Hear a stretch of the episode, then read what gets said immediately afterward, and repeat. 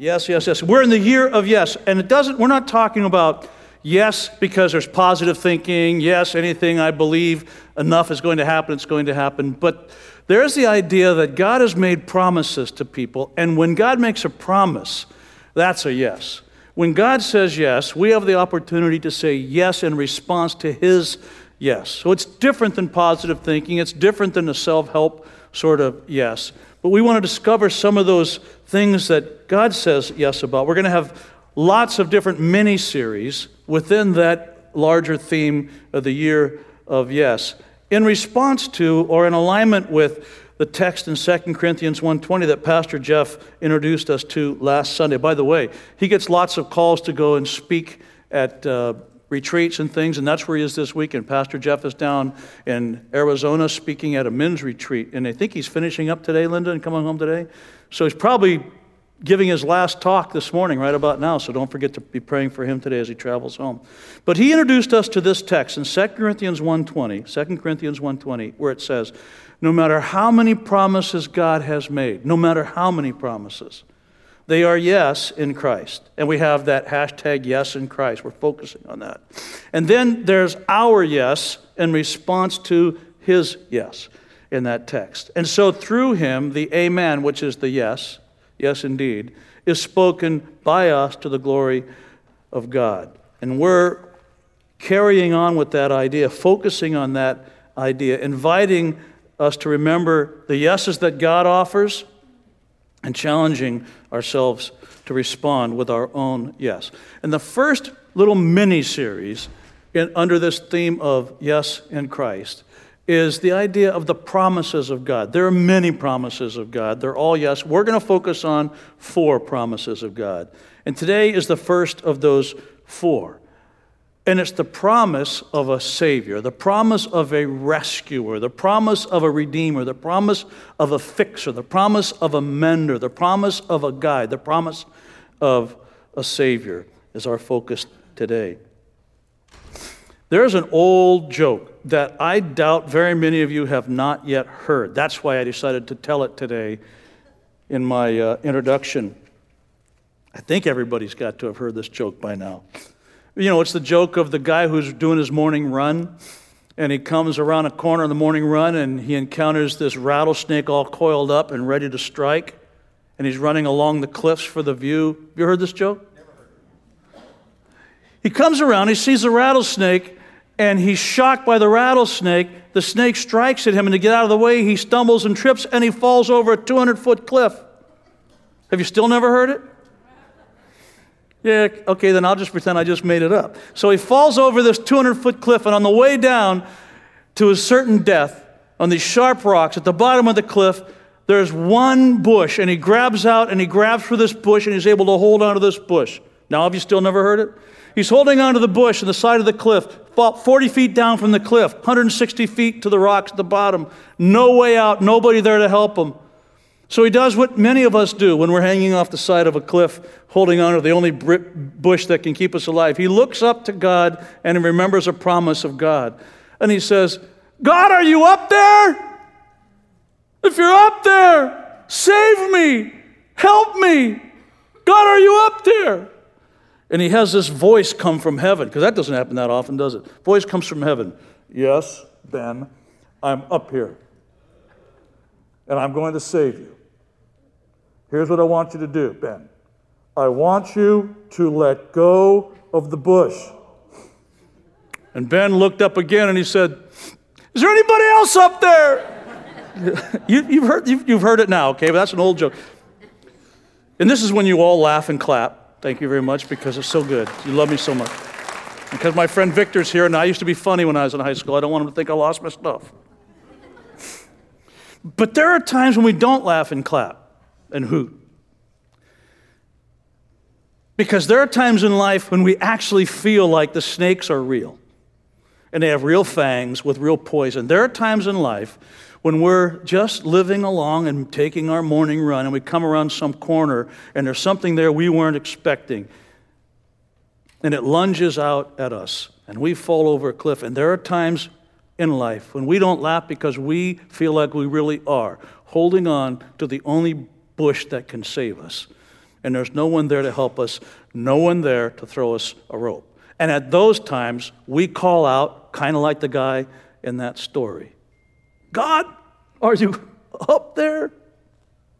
You promised to rescue me. You promised a Savior. You promised a Redeemer. You promised to pick me up, to lend me a hand when I'm in situations like this. Won't you do it now? Those are the times when we don't laugh and clap and hoot. Those are the times when we pray, just like that guy. We pray and we hope that this promise of a rescuer is a promise that God intends to keep. And sometimes we're not quite sure, are we? Have you ever prayed that prayer that I used to pray or still pray once in a while? The prayer that goes something like, um, Pardon me, but I'm on your side. What's going on around me? I'm on your team. We're on the same team, right? You and me. You and me. What are you doing? Rescue me. Care for me. Swoop me up out of this mess. The promise of a rescuer, the promise of a liberator, the promise of a savior. It's a promise that we hope for every time we watch the news nowadays, isn't it? Not even thinking of your own life, but the world, all of humanity. Sometimes it seems like they're hanging from the side of some cliff, holding onto some bush, and we're wondering if the roots aren't going to come out soon. God, when? Where are you? Is that a promise he's going to keep? And I simply want to remind us today that all the evidence in Scripture points to the fact that he, in fact, is still saying yes to that offer, to that promise. I will give you a Savior, I will give you someone to rescue and mend. All the evidence points to him keeping that promise. Because this, first of all, this isn't a brand new promise. This isn't something he thought up and it's only for the New Testament or only for our time. This promise of a Savior is actually a long standing promise. All the signs point to him keeping it. One of them is that all the evidence, and one of, some of that evidence comes from the fact that it's a long standing promise. This is an ancient promise. His mind has been on this promise for a long time. In Genesis 3, there are some curses, some consequences named for humanity's decision to walk in a different direction than the direction God had intended. And one of the curses comes from the tempter, the serpent in that story. And in Genesis 3, he makes this statement in the hearing of Adam and Eve. That's how old this promise of a rescuer is. The Lord God said to the serpent, Because you have done this, Genesis 3:14 and following, cursed are you above all livestock and all wild animals. You'll crawl on your belly, you'll eat the dust all the days of your life. And then this in verse 15, I will put enmity between you and the woman, and between your offspring and her offspring. And then listen to this. He will crush your head, and you will strike his heel. This idea of a rescuer that comes and will come and crush the head of the servant, defang the snake. Adam and Eve heard that. That's a reference to this rescuer, this redeemer, this savior. Isaiah echoed it. You have in the con- uh, Isaiah chapter 53, we read that every year at Advent time. But you know, the context of Isaiah 53 is Israel is exiled and they're wanting to get back to their own land. I mean, how long will we be in bondage? Rescue us. In the context of that cry, the prophet starts answering their request and he starts talking Christmas. He starts answering the request for rescue, and his answer is the Christmas story. We slip into that messianic language. It says in Isaiah 53, now this is all throughout uh, Isaiah 53, but we'll just look at a few verses. Surely he took up our pain. He's talking in the context about this rescuer in response to their cry for freedom, long before Jesus was here. He, and bore our suffering, yet we consider him punished by God, stricken by him, and afflicted. He was pierced for our transgressions, clear messianic language references to the cross. He was crushed for our iniquities. The punishment that brought us peace was on him and by his wounds we are healed. We all, like sheep, have gone astray. Each of us has turned to our own way, and the Lord has laid on him the iniquity of us all. You have Isaiah uh, echoing this promise of a rescuer long before the rescuer even touched down on earth. It's a long standing promise. And then go over to the New Testament because we have this reference to David being connected, King David being connected with God's, God's answer to this promise. Acts chapter 13, uh, there's a recitation of his.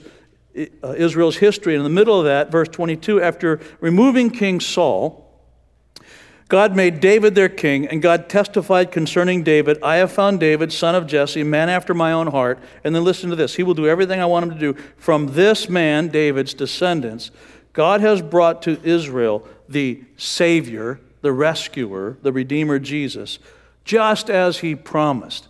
So you have from the garden right up to David and beyond this long standing promise. All signs point to the fact that God hasn't forgotten his promise. The promise of defanging the snake, it would seem, has been on God's mind ever since the snake took its first breath, because it's so enmeshed with all of the biblical story. It's a long standing promise that's been reiterated through history. Another reason all signs point to this promise being kept active and alive is not only is it a long standing promise, but it's a fulfilled promise. According to Scripture, it's a, it's a promise that's been kept already, been fulfilled. And Scripture makes it clear that the promise of a Savior was fulfilled in Jesus. So you have that I'm going to send you a Savior that will crush the head of the snake, defang the snake. That's an long-standing promise. And then you have this fulfilled promise. It's fulfilled in Jesus. It's in the Christmas story. The angels announced it, this promise that was fulfilled in Jesus. In Luke, you have them saying, Do not be afraid. They're saying to the, to the shepherds, I bring you good news that will cause great joy for all the people. Today in the town of David, a what? A Savior, a rescuer has been born to you. And who is he? He's the Messiah the Lord. So, the one that God has always promised to make evil disappear, to make bad things and broken things right and whole, is Messiah, and the angels announce him. And Jesus identified himself with that promise. Jesus understood that he was the fulfillment of that promise. In John chapter 4, he's having this conversation with the woman at the well, this Samaritan woman, used to being, used to being um, uh, discounted, seen as invisible, really. He has this conversation, and she's baffled. She's there scratching her head, wondering about a lot of things. In the middle of the conversation, Jesus has gotten her attention, and she says, in response to one of his statements, I know that Messiah called Christ is coming, John chapter 4. When he comes, he's going to finally explain everything to us. And then Jesus makes a declaration that clearly identifies himself as the fulfillment of this promise of a rescuer. He says, I, the one speaking to you, am he. I'm, I'm that man. I'm the one you're looking for. In John chapter 16, listen to the rescuer, the assertive rescuer slash savior language that comes from Christ's mouth. He says to his disciples, I've told you these things so that in me you may have peace. We all long for that. He says, In this world, you're going to have trouble. Some translations will say tribulation. But take heart, and then this conquering Savior language. Not I will, not I intend to, not I might have, but he says, I have overcome the world. He identifies himself as this rescuer, the one who throws us the rope. And after that, even the apostles affirmed that that's how they understood Jesus. He was the fulfillment of the promise. In John, 1 John 4, they say, And we have seen and testified that the Father has sent his Son to be the rescuer, the Savior of the world. Anyone who acknowledges that Jesus is the Son of God, God lives in them, and they live in God. It's a long standing promise. All signs point to it being fulfilled. It's a fulfilled promise. Jesus identified himself as a fulfillment of that promise. You know, the snake will bite you and stop your heart and cause your wounds to swell up and even end your life. But the heel that crushes the head of the snake will rescue, restore, and give you life. That promised Savior is Jesus. His birth and his death and resurrection are a divine pledge kept. It's a long standing promise, it's a fulfilled promise.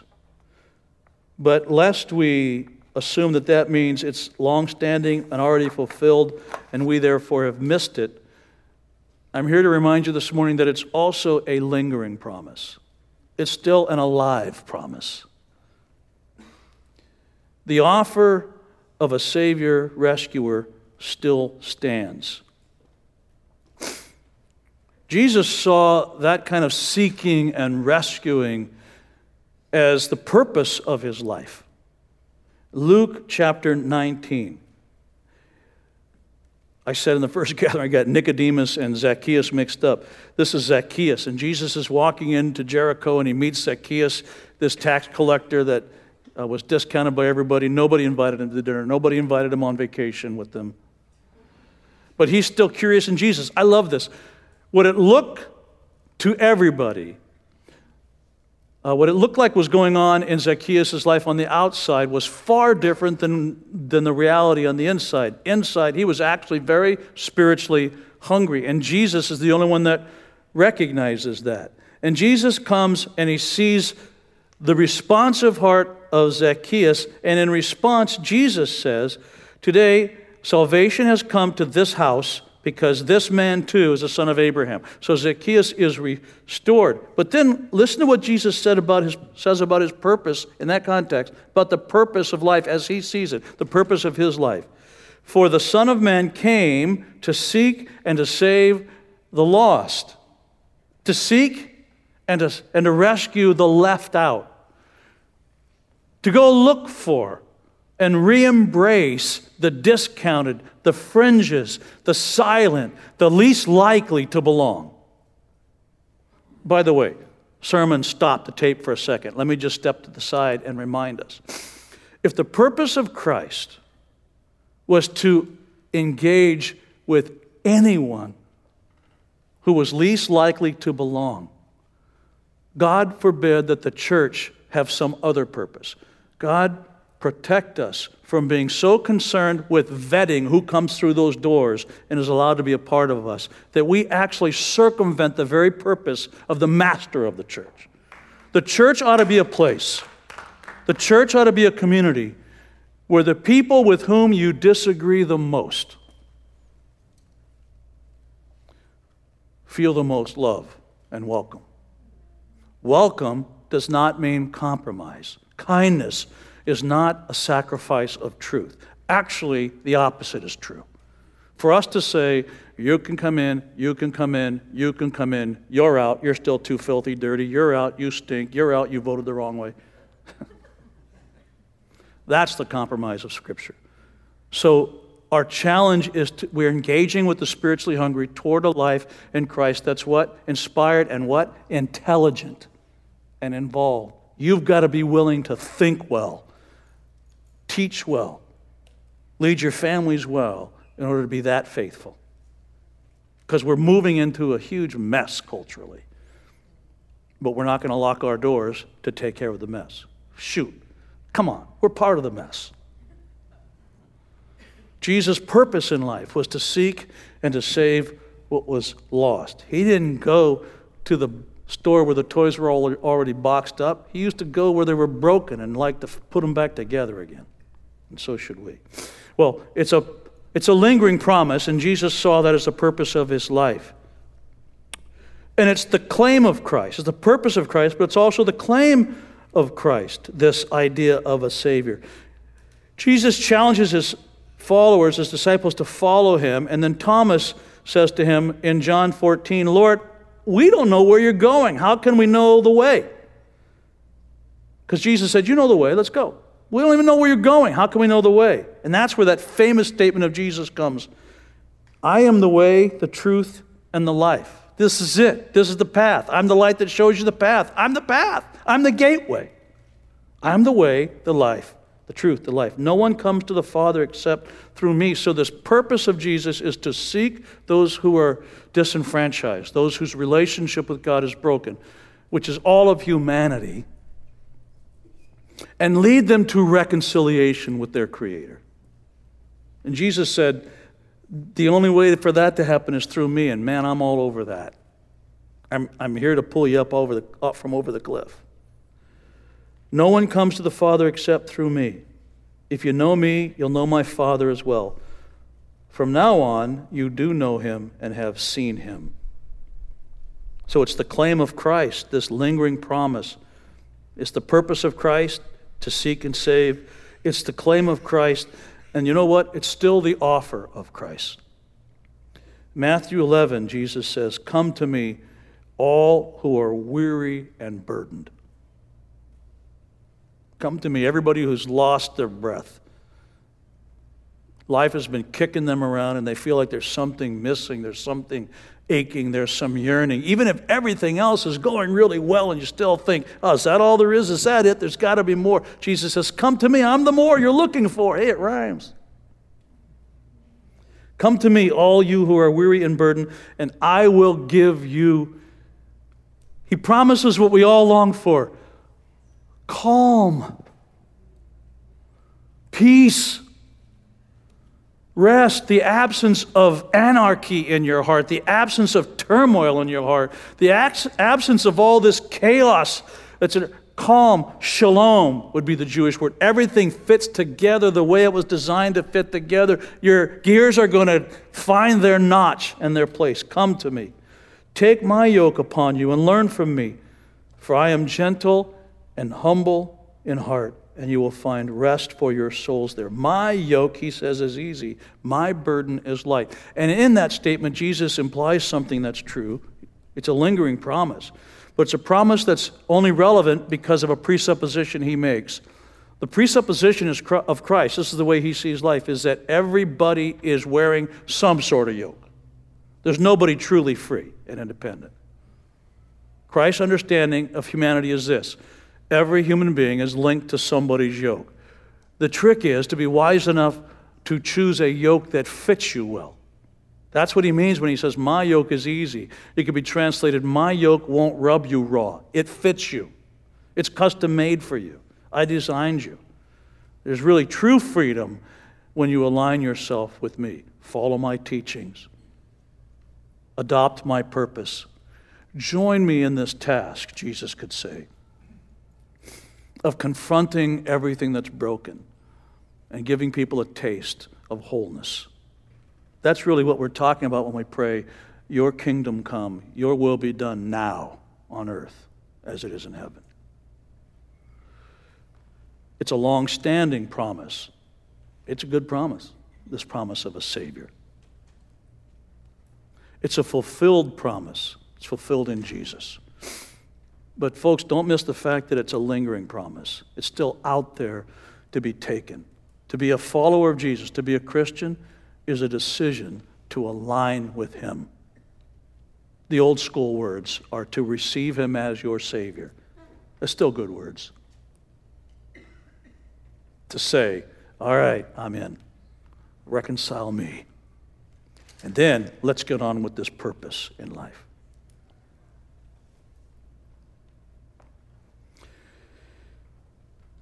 The consequences of sin, the scripture says, the outcomes of walking in a direction other than the direction God has for us, is separation from Him.